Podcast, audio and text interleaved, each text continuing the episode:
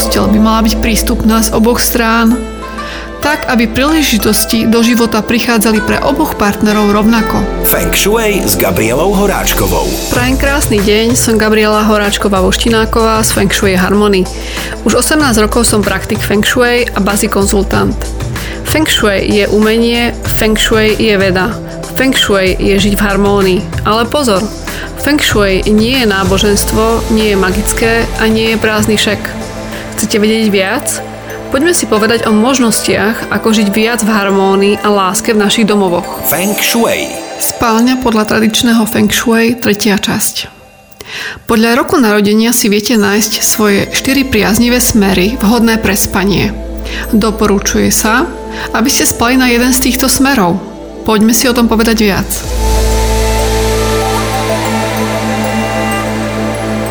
Astrológia deviatich hviezdky je časťou čínskej astrológie. Pozerá sa a skúma človeka podľa roku narodenia. Podľa tejto teórie sa z roku narodenia vypočíta tzv. Gua číslo.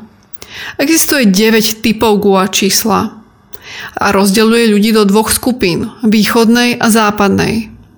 Gua číslo nám ukazuje základné charakterové črty človeka – odkiaľ prúdia pozitívne vibrácie, priaznivé a nepriaznivé smery, ako a na čo ich môžeme využiť a naopak, ktorým smerom alebo svetovým stranám by sme sa mali vyhnúť.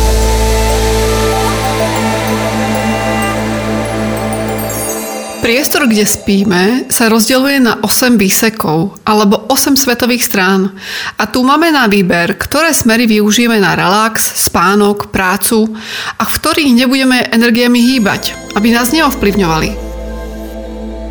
Takže aby sme sa posunuli ďalej, po vypočutí prvej a druhej časti o spálni a jej umiestnení, nasledujúcim krokom je natočenie postele alebo hlavy pri spaní na svoj priaznivý smer. Svoje GUA číslo a svoj priaznivý smer nájdete na našej web stránke www.fengshuiharmony.sk v časti blog v sekcii interiér v článku Spálňa podľa tradičného Feng Shui tretia časť.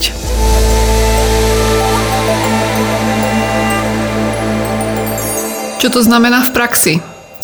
Ak váš priaznivý smer vychádza napríklad pod okno alebo nohami k dverám, tak zvolte umiestnenie postele podľa základných pravidiel, ktoré sme spomínali v prvej a druhej časti.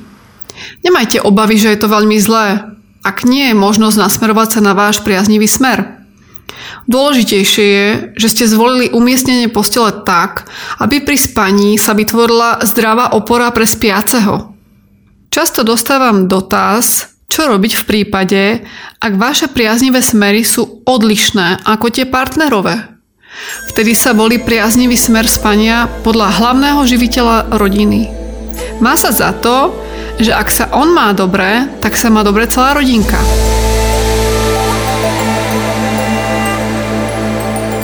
Poďme si to zhrnúť. Postel si umiestnite do priaznivého sektoru domu. Spomínali sme ho v druhej časti o spálniach.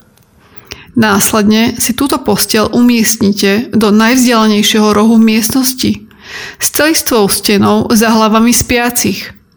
Postel by mala byť prístupná z oboch strán, tak aby príležitosti do života prichádzali pre oboch partnerov rovnako. Toto platí aj pre nezadaných. U detí platí pravidlo celistvých stien z oboch strán. Pozor na dvere. Týmto sa vyhnite. Ak to už možné nie je, umiestnite si medzi postel a dvere paraván, ktoré energie spomalí. Ak tieto pravidlá sú dodržané, následne môžete využiť spanie na jeden zo svojich priaznivých smerov a tým čerpať energie, ktoré nás podporujú.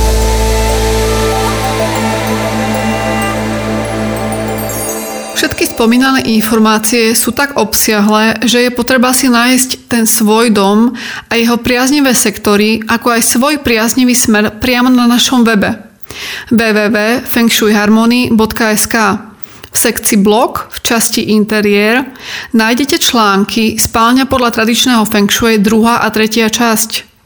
Tu nájdete vypracované tabuľky, ktoré vám rýchlo pomôžu sa zorientovať. Ak by ste si nevedeli rady, tak nás kontaktujte na dole uvedenom e-maili. Veľmi rady vám s tým pomôžeme.